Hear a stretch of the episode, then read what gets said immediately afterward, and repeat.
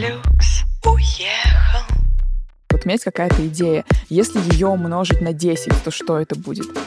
У меня идет кадр, а стилист пошел покурить, а визажист пошел позвонить маме. Ань, ну на твоей мрачнятине денег, конечно, не заработаешь. Photography is dead. Не надо стесняться, мы все умрем, поэтому можно уже отбросить любые сомнения. Люкс уехал, люкс уехал, люкс уехал, Бога нет. Люкс уехал, люкс уехал, люкс уехал, Бога нет. Дорогие радиослушатели, меня зовут Анастасия Елимаренко, я ведущая подкаста «Люкс уехал, Вога нет».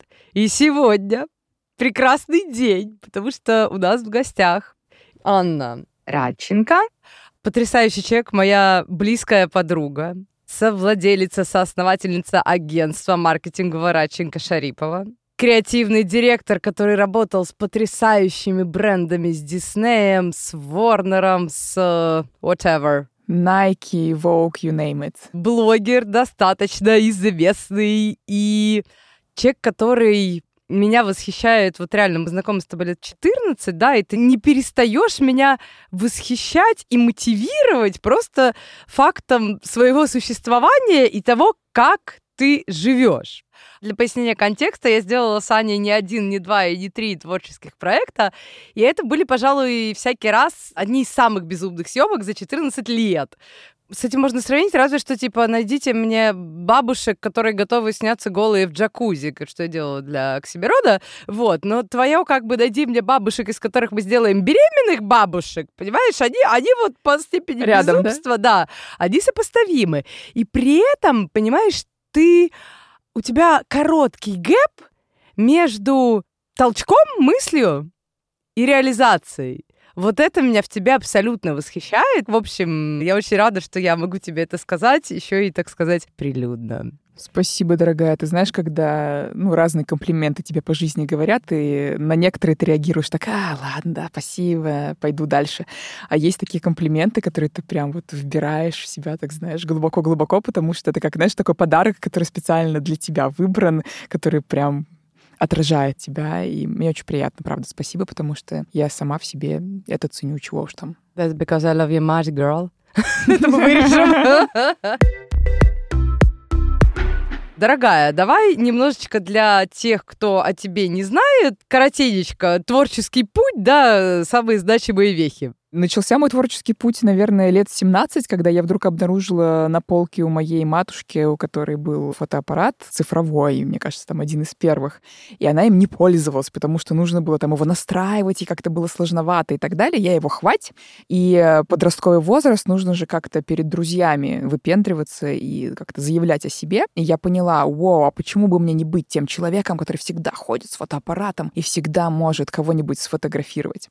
Я стала этим человеком, и я очень хорошо помню момент, когда меня прям пронизало, да, вот такое невероятное возбуждение от того, что я могу создавать картинку, я могу не просто документировать то, что происходит, потому что реальность меня не особо интересовала. Дальше пошло-поехало, я начала потихонечку этим зарабатывать, первые 3000 рублей за свадебку, за портретики, вот это вот все, и засосала. Я несколько лет работала как портретный, свадебный фотограф, и параллельно занималась своими мрачняцкими съемками за гаражами, прогуливая лекции в финансовом университете, которые ненавидела. Мы с тобой и познакомились, да? На одной из них мы с Настей познакомились. На платформе Маленковская. Маленковская, да-да-да, совершенно верно. И на самом деле у меня в жизни и на моем творческом пути было несколько моментов, когда меня уводило немножко не туда, потому что мои прекрасные коллеги по свадьбам, они мне говорили: Ань, слушай, твои мрачняцкие съемки, это, конечно, прикольно, потому что я им приносила, показывала, говорила: посмотрите, вот что я на самом деле люблю. И мне говорили: Ань, на твоей мрачнятине денег, конечно, не заработаешь. И я, как такой юный, еще не оперившийся специалист, делала вид такая, что да, все, я, конечно, я понимаю, я так и думала, я все знаю и так. Конечно, сейчас я понимаю, что, вот вообще не нужно никого слушать в такие моменты, потому что Несмотря на то, что я любила, не знаю, там, металл, я видела на тот момент уже там клипы «Рамштайн», например, но почему-то у меня этой связки не происходило, что, подождите, ну вот я люблю как раз такое, а почему бы мне не стать тем человеком, который, например, режиссирует условные клипы условных «Рамштайн». Вот этой связки не было. Она случилась уже только несколько лет спустя, когда я переехала в Лондон, и это такая вторая веха, когда мне переформатировали просто мозг и научили мыслить концепциями, научили быть более смелой в своих идеях, вот как раз идти до конца. Как мой куратор Пол Бевен прекрасный всегда говорил: «Пуш, пуш!» Он очень классно говорил, ты должна, грубо говоря, толкать свои идеи как можно дальше, да, и я привыкла с тех пор задавать себе вопрос, вот у меня есть какая-то идея, если ее умножить на 10, то что это будет? А если ее умножить на 100, то что это будет, да? Потому что творческое образование, по крайней мере, как это было у меня в Лондоне, это была ситуация вообще без границ. То есть мы могли делать все, что угодно. И в этой ситуации, когда нет клиента, нет каких-то норм, KPI, ты можешь действительно вот push as hard as you can and as far as you can. И это потрясающее ощущение. Вот. А дальше в какой-то момент я понимаю, уже работая несколько лет в фэшн-индустрии в Великобритании, что мне как-то мало одного кадра, я хочу больше. Там 25 в секунду, о, отлично, подходит. Вот. И начала заниматься потихонечку видео, пошла на курс к Нику Найту, который, зайдя к нам как раз в аудиторию в Лондонский университет искусств, первое, что он сказал, «Photography is dead», фотография умерла, и мы такие 30 человек, там, магистратура, да, по фэшн-фотографии, мы сидим такие, как умерла, мы же заплатили столько денег и приехали так далеко, чтобы изучать именно это, а наш кумир Ник Найт, о май гад, говорит, что все, ребят, до свидания, фотография пока-пока. Это один из действительно таких пионеров фэшн-видео и фэшн-фильмов, человек, который, конечно, на меня очень повлиял. И мой первый фэшн-фильм, моя первая видеоработа, она была сделана как раз под его руководством. И потом, когда я начала ходить по лондонским агентствам, чтобы меня туда взяли в качестве фотографа, и когда уже на третьей встрече с агентами мне человек сказал, слушай, конечно, очень классно, так полистывая мое фотопортфолио, которое я, создавала 15 лет, и говорил, слушай, ну, в качестве фотографа, к сожалению, мы тебя взять не готовы, а в качестве режиссера завтра можем подписать контракт, взглянув там на 2-3 мои работы, которые я на тот момент полгода всего делала. С одной стороны, опять же, было как-то больновато, потому что тебя отвергают как специалиста, который 15 лет да, занимался тем, чем он занимался, с другой стороны, видит в тебе что-то, что ты, возможно, пока сама в себе не видишь. И это был такой тоже очень важный момент. И в конце концов я согласилась. И стала работать с продакшн-компанией в Лондоне, которая сейчас входит в топ-30 лучших коммерческих продакшенов всей Великобритании. Code Media. Спасибо ребятам, что они тогда в меня поверили. Правда, это было, конечно, очень мощно. Вот. И уже с ними я, да, поработала с очень крупными компаниями. Вот как раз Disney, Nike. Со всеми этими ребятами я поработала, будучи под крылом этих прекрасных людей. И несколько месяцев назад мы расстались, и я открыла свое маркетинговое агентство со своей потрясающей бизнес-партнершей Нилуфар Шариповой. Это бывший директор по маркетингу Procter & Gamble, человек, которым я невероятно восхищаюсь. И да, теперь мы идем в этот новый увлекательный путь. Дорогая, я хотела с тобой сегодня обсудить два основных вопроса. Первый — это reinventing yourself, переизобретение себя в разных ипостасях, да, потому что, как мы уже сказали, вот у тебя был путь от свадебного фотографа в Москве за 3000 рублей до режиссера, который работает там с Warner, с Nike, с вот этими всеми прекрасными гигантскими компаниями, да, тут как бы top of the top, да. И ты все это в какой-то момент свернула, ты в очередной раз на моих глазах развернулась на 180, знаешь, полицейские развороты, такая, окей, блядь, я вам сейчас покажу класс в другом месте. И идет и показывает. Женщина, у меня к тебе вопрос. Как тебе удается вообще вот это вот все делать? Реально, я мало видела людей, которые умудряются делать так много полицейских разговоров за столь небольшое количество времени. Понимаешь, и ты когда уходишь, ты же реально уходишь. Ты же не как Алла Борисовна, это моя последняя гастроль, и еще последняя гастроль, и еще последняя гастроль. То есть я помню, у тебя была файнал распродажа, и она была файнал как бы по образовательным проектам, да? Не страшно ли все обрубать? Нет ли вот этой мысли, что... Может быть, я больше не дойду до этого уровня, если я сейчас возьмусь за другое. Не страшно ли начинать новое? Что тебе позволяет это делать, и как ты с этим справляешься? Я 11 лет живу в Лондоне, и мне кажется, что одна из самых страшных мыслей, которая может вообще преследовать иммигранта, это что все, я уехала, и это навсегда. Я больше никогда не вернусь. Вот как ты сказала, все, не знаю, я завязала, не знаю, с нишей творческого образования, и все, я больше никогда это не сделаю. Да, у меня была распродажа там всех моих продуктов, которые были там созданы за 8 лет. Это была действительно такая очень важная точка в том смысле, что прямо сейчас, да, я не планирую создавать новых продуктов, я не планирую себя позиционировать как-то ментор творческих людей больше. Но я не хочу, знаешь, как-то раз и навсегда закрывать себе там какую-то дверь. Если завтра я проснусь и подумаю, блин, у меня такая офигенная идея, не знаю, там для какой-то лекции или для какого-то мероприятия, для творцов, я не хочу себе, знаешь, закрывать возможность пойти это сделать. То есть это просто, ну, такая важная мысль, что да, конечно, мы меняем сферы деятельности, и в том числе мы публично об этом заявляем, это абсолютно нормально, но в то же время, ну, мне кажется, это как-то странно, знаешь, настолько радикально мыслить, там, что все, никогда больше ни за что. Это немножко смягчает вот этот переход, потому что ты понимаешь, что, ну, если захочу, а кто мне запретит, не знаю, пойти и снова делать то, что я раньше делала, например, да?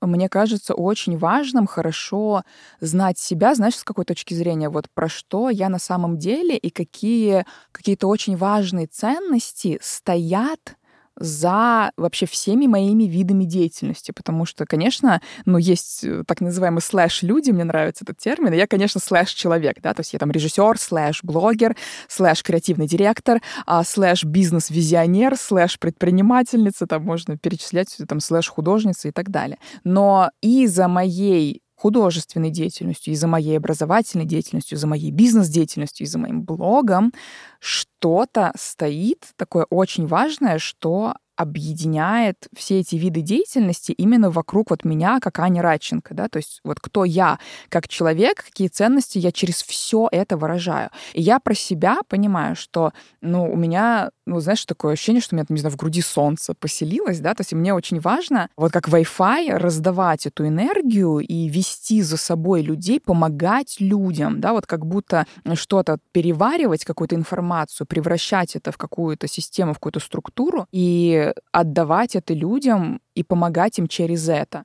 И я понимаю, что я это делаю и в образовании. Я сейчас поняла, что я то же самое делаю в маркетинговом агентстве.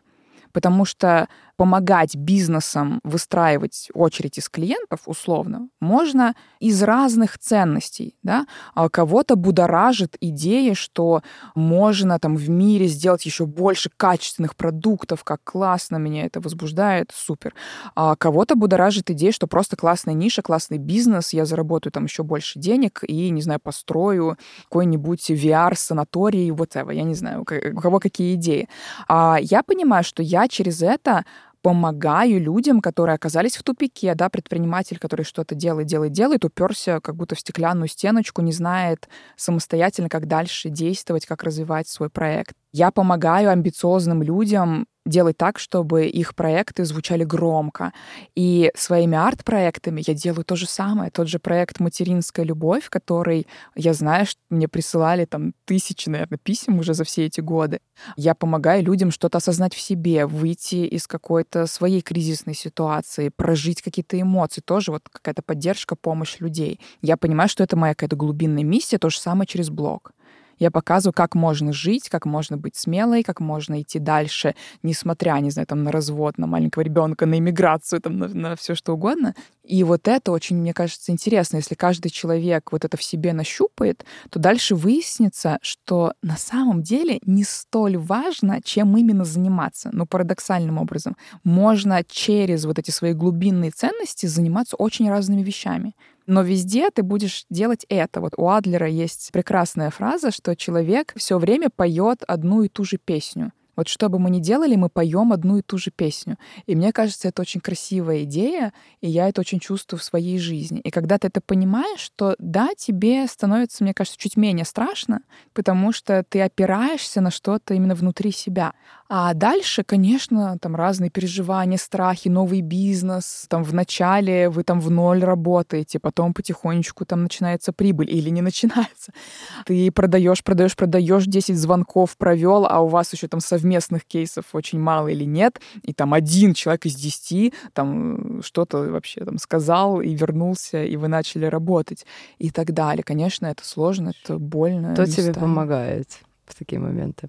Ну, сейчас мне, конечно, помогает партнерство. Я раньше никогда не работала вот именно в такой плотной связке с другим человеком. У меня, конечно, были команды, у меня были там близкие, а мне там сотрудники, так называемые продюсеры там в инфобизнесе, но это совсем другое. Вот, а здесь у меня впервые рядом со мной вот именно такой мой прям бадди, да, такой мой человек, партнер in crime, Нилуфар. Мне очень помогает, что мы друг за друга прям горой, что мы все обсуждаем. У нас, мне кажется, офигенные отношения. Меня иногда спрашивают, вот как выстраивать, да, такие отношения с партнером. И мне кажется, это круто, что мы изначально сошлись именно как друзья, и поэтому там очень много сейчас в бизнес-коммуникации такой человеческой поддержки. Это, конечно, очень помогает. Еще один у меня к тебе вопрос. А как ты думаешь, что дало тебе вот эту вот силу опоры на себя? Слушай, я думаю, что это, конечно, очень много лет изучения экзистенциального анализа, психологии. Я 3 года училась у Альфреда Ленгеля, это ученик Франкла непосредственный. Я думаю, что многие знают Виктора Франкла, это автор логотерапии, такой терапии смыслом, тот самый психолог, который прошел концлагерь, выживший в концлагере, да, знаменитая книжка «Сказать жизни да» или «Психолог в концлагере», она так и называется. Человек, который, да, пройдя все эти испытания, обнаружил, что те люди, которым было зачем, грубо говоря, да, жить, и которые как-то вот очень сильно додержались за это, они больше выживали намного, да, скажем так, и лучше выживали, и сохраняли, да, себя, там, и свой разум, и психику по сравнению там, с теми людьми, кто, ну, в самом начале именно внутренне, ну, сдался. Вот Альфред Ленгель эту теорию дальше дополнил и создал, собственно, направление, которое сейчас называется экзистенциальный анализ.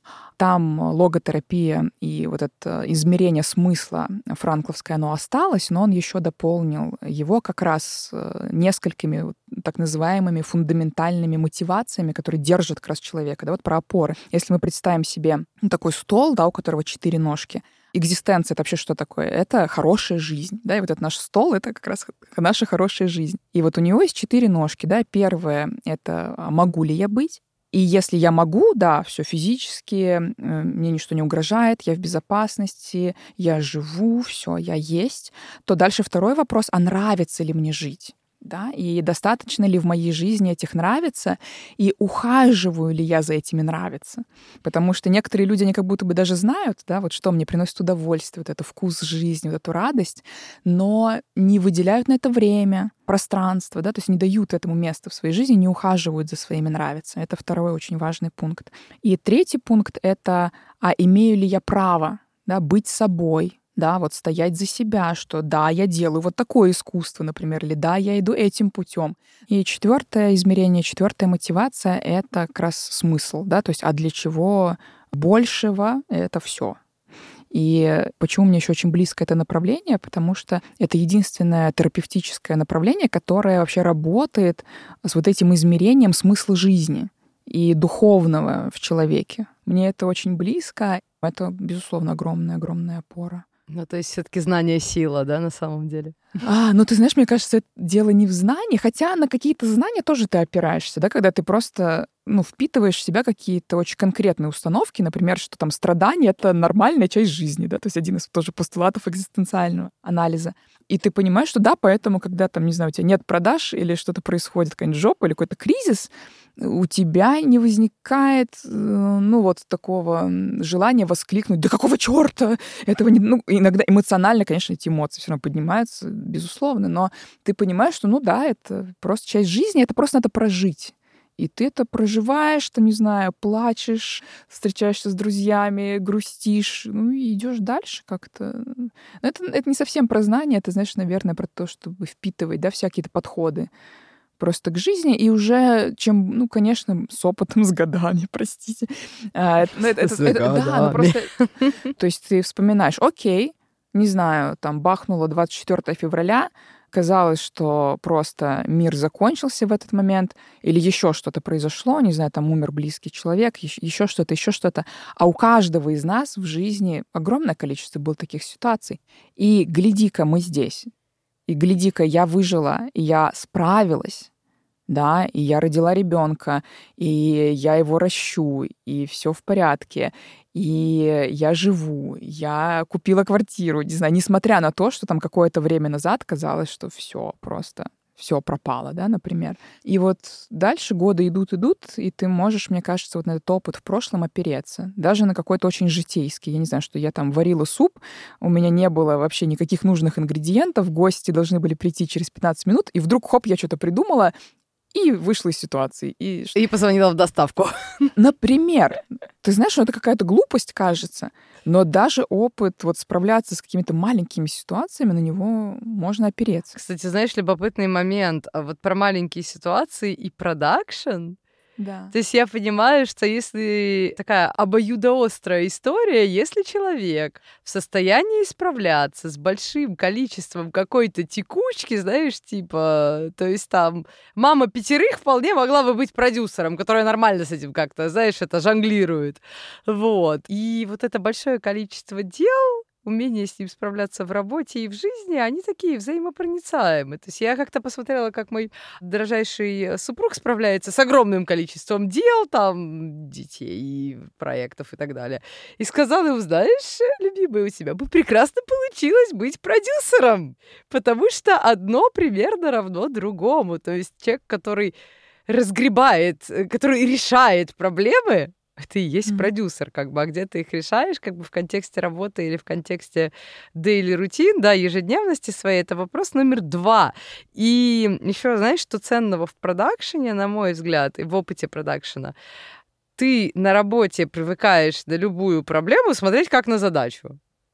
Потому что нет варианта, типа, мы снимаем завтра, точка. И у тебя есть, типа... Знаешь, 18 часов, 17 часов, 16 часов, и у тебя не будет больше часов. Тебе надо крутиться в тех условиях, которые у тебя есть. Вот. И ты к этому привыкаешь, и ты в жизни как бы любые входящие, особенно как бы не очень хорошие, да, ты их рассматриваешь как типа изменение условий задачи и такой, окей, типа погнали. И вот это, я, конечно, очень благодарна продакшену за то, что он во мне вот это сформировал. Слушай, я тебя очень понимаю, я тоже иногда вот на опыт съемочный опираюсь в этом плане. Очень согласна. Да. Спасибо тебе огромное. Еще одна тема, которую я бы хотела потрогать. Ты в каком году уехала? Напомни, пожалуйста. Я уехала в 12-м. В 12-м. Угу, прилично, вау. У меня такой вопрос к тебе. Я как человек, который не очень много работал за границей, то есть у меня несколько проектов буквально было, расскажи мне, пожалуйста, мне очень интересно, я думаю, что нашим радиослушателям тоже может быть интересно, про основную разницу работы индустрии, про подходы, про tone of voice, да, про, как бы, про документацию, про денежки тоже интересно. Вот все, что можно рассказать, расскажи нам, пожалуйста. Давай попробуем. Смотри, тут пара дисклеймеров, что я все-таки именно в России, например, в продакшене, ну, несколько лет, наверное, уже не работала, поэтому если уже что-то изменилось за это время, ты меня тогда поправляй и скажи, слушай, уже не так, да? Вот, например, культура стоять на стендбай. Например, мы снимаем. Я фотограф, да, или там режиссер, и вот у меня идет сцена, и у меня в кадре актриса, и что-то происходит. Она стоит в красивом костюме, мы снимаем рекламу мороженого, у нее в руках мороженое, которое ей дал там сет-дизайнер. Сет-дизайнер, да, ответственный за реквизит человек. Она его откусывает, и, как обычно бывает с такими продуктами, нам нужно сделать несколько дублей 100%. Что часто происходит в русскоязычной среде? Да? У меня идет кадр, а стилист пошел покурить, визажист пошел позвонить маме, пока мы снимаем, да, потому что они же накрасили, они одели и пошли заниматься своими делами. Вот я встречала такое неоднократно в России. Это абсолютно неприемлемо, потому что пока мы снимаем, люди должны, что значит стоять на стендбай, да, они должны стоять там за мной за или плейбэком. За плейбэком, за монитором, и просто впиться глазами в кадр, чтобы как только по их части что-то там пойдет не так, а куча всего может пойти не так. Заломился воротник там пиджака не так, бретелька как он должен вылезла. Лежать. Бретелька вылезла. Актриса откусила мороженое, помада поплыла. Само мороженое там упало или течет не так, как у нас там было запланировано так, в раскадровке. Да. То есть каждый департамент, представитель этого департамента должен стоять на стендбае, да, то есть смотреть, что происходит в кадре, и быть готовым в любой момент что-то исправить. И это их ответственность сказать, вот тут, смотрите, бретелька так, окей, оставляем. Или... Ну, то есть я вижу, что происходит, я сообщаю человеку, которому я должен сообщить, что вот что-то происходит. Сейчас исправить или не исправить, или устраивать, снимаем так. А в России я видела, что часто люди просто идут курить. Зависит от уровня команды, на самом деле. То есть, когда ты работаешь, там, Головкин, Моисеева, да, там... Никогда... Топ-оф-де-топ, да, всё да, окей, никогда да? В жизни Алена на моей памяти никуда глаза от монитора не отводила. То есть, как бы, если очень надо отойти, она оставляла ассистента или что-то такого. То есть, вот реально it depends. То есть, эта проблема есть во многом, знаешь, у юных там... Вот кто такой, я же докросил, я пошёл. Вот, и... Это еще одно отличие, потому что вот в России я замечаю, что действительно есть вот большая разница, типа условно низкий, там средний уровень и топ-уровень. Да, и это колоссальная разница. Это правда, это абсолютная правда. Да. Если ты делаешь проект за там условные 400 тысяч у тебя одна команда, за миллион у тебя другая команда, за 5 миллионов это вообще третья команда. Да. И это разные составы, и... ты получишь, скорее всего, немножечко, знаешь, внутри на самом деле разные результаты. Да. У нас очень четко специалисты на самом деле ранжированы. А там не так? Да, слушай, смотри, то есть понятно, что там за кучу денег на каких-то офигенных проектах у тебя, конечно, там будут более опытные какие-то там люди, селебрити там в своей сфере, конечно. А там на суперначальном уровне у тебя этого не будет. Но я имею в виду, что культура работы, вот она не так сильно отличается. То есть даже если тебе там 20 лет, ты только что, не знаю, там выпустился из универа и вот пошел на какие-то свои первые съемки, то ты точно так же будешь невротично, в хорошем смысле, следить там за всем происходящим и очень-очень-очень стараться, а потому что все-таки у Лондона есть такая особенность, что конкуренция колоссальная. То есть если ты отошел на 3 секунды, там, опоздал, не дай бог, то ну просто тебя завтра вот так вот заменят. Очень легко. Огромная конкуренция людей со всего мира. Но давай, чтобы не было так, что вот там все хорошо, здесь как-то все похуже. Нет. То давай в обратную сторону разницу, да? Почему я все свои творческие проекты снимала в России? Не только из-за бюджетов, но еще и потому, что здесь ты можешь вообще в принципе реализовать какие-то вещи, которые в Европе, там, в Великобритании будут сочтены опасными, и на которые нужно 10 тысяч страховок, и ты просто не сможешь это сделать.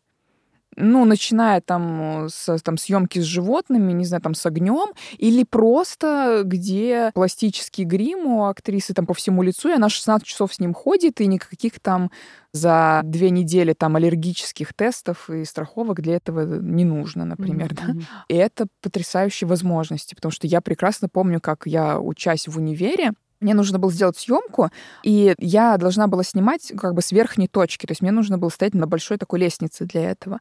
И чтобы иметь возможность на территории университета встать на эту лестницу, это было страниц 10, то, что в Великобритании называется health and safety, типа здоровье и безопасность, вот эти регулирования безумные. И я когда это увидела, я поняла, ну я все равно через месяц в Москву полечу, так я, может, там поснимаю.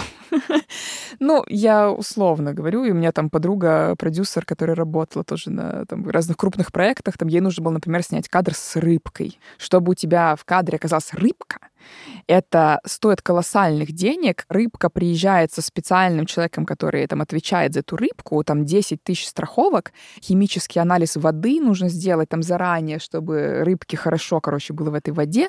И она рассказывала прекрасную историю. Короче, снимают они эту рыбку, и тут уже этому дрессировщику этой рыбки, не знаю, владельцу, вот представителю компании аренды рыбок, вот ему нужно было в туалет или что-то. Он отошел. Стоит аквариум, стоят приборы. Приборы греют, соответственно. И она говорит, я вижу, что-то рыбка как-то начинает медленнее шевелиться и как-то так ближе к поверхности. Вот. И она говорит, я понимаю, что сейчас просто будет полный пиздец. Короче, нас просто вскроют там за эту рыбку. Она просто говорит, выключите приборы! Типа, стоп, никто не... Они выключают, короче, эти приборы. И пока он отошел, короче, в туалет, они холодные водички туда. И ты просто из-под крана, короче, ей холодненькой водички, да-да-да. Вроде как-то помешали ее, там она немножко расшевелилась. А они такие, ой-ой, мы уже сняли, все, да, заберите рыбку, заберите. Короче, вот такие всякие истории. Ну, и смотрите, понятно, что у всех этих регулирований у них есть как бы здравые источники, потому что, с другой стороны, я слышала очень грустные истории, как там в России снимали фильм, и был каскадерский трюк, машина должна была перевернуться, и она перевернулась там в какие-то кусты, но никто не знал, что в этих кустах был фотограф бэкстейджа в этот момент, и человек погиб. Боже, и ужас. Ну да, ужасные истории, связанные как раз, ну вот с такой халатностью и отсутствием каких-либо... Health and safety. Да, health and safety этих регулирований, да, то есть понятно, что это какой-то спектр, да, и есть крайности у этого спектра, но вот такие, такая разница. А где-то посередине. Ну да, обычно. Конечно, да. Ну, вот такая тоже есть разница. Если хочешь, что-то можешь из конкретной области спросить. Про деньги очень интересно, про гонорары. Если, в общем, ты можешь как бы, про какие-то рейты сказать? Просто мне обязательно про свои, да? Ну, вот вообще там на площадке. Слушай, я думаю, что какие-то конкретные цифры просто сложно сравнивать, потому что уже очень разные экономики, разные страны просто абсолютно. Но в чем, может быть, интересная разница, что есть... понятие APA rates. APA — это сообщество как бы продюсеров и там съемочных профессионалов в рекламной индустрии. Ну, считай, как профсоюз. Mm-hmm. И на их официальном сайте есть официальные рейты на любых специалистов. И ты можешь посмотреть, какой рекомендованный, да, этой ассоциацией рейт, допустим, дневной, да, там, не знаю, мейкап-артиста, оператора-постановщика. Только у режиссеров, кстати, написано, что, значит... It depends, да-да-да. Но это правда. И, соответственно, если ты творческий специалист, и ты выходишь на рекламу, то ты имеешь полное право сказать, что ниже этого рейта ты не выйдешь, да? Круто. И это нормально. Круто. И это стандарт практика, да, вот это, мне кажется, круто. Потому что у нас не хватает. Знаешь, где упал, там и новоселье. Да-да-да. Как договорился, столько получил, столько молодец. Ну что, дорогая Анна, я благодарю вас.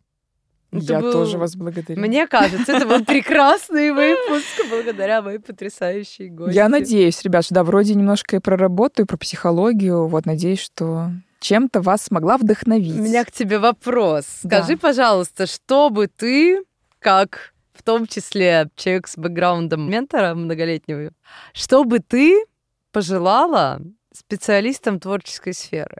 Я думаю, что если вы приучите себя вот делать это расстояние между вашими идеями и действиями просто как можно меньше, то жизнь ваша наладится. Ну и в целом не надо стесняться, мы все умрем, поэтому... Можно уже отбросить любые сомнения. Правда, если вот вы об этом подумаете, то какой смысл? Все равно все это закончится. И меня не будет, и вас не будет. И если вот так об этом подумать, то можно делать вообще все, что угодно, мне кажется. Мне нравится твой подход. Только наши песни будут звучать в веках. Да. Все. Всем пока. Спасибо. Пока-пока. Нет. Люкс уехал. Люкс. Уехал, Люкс, уехал, Бога нет.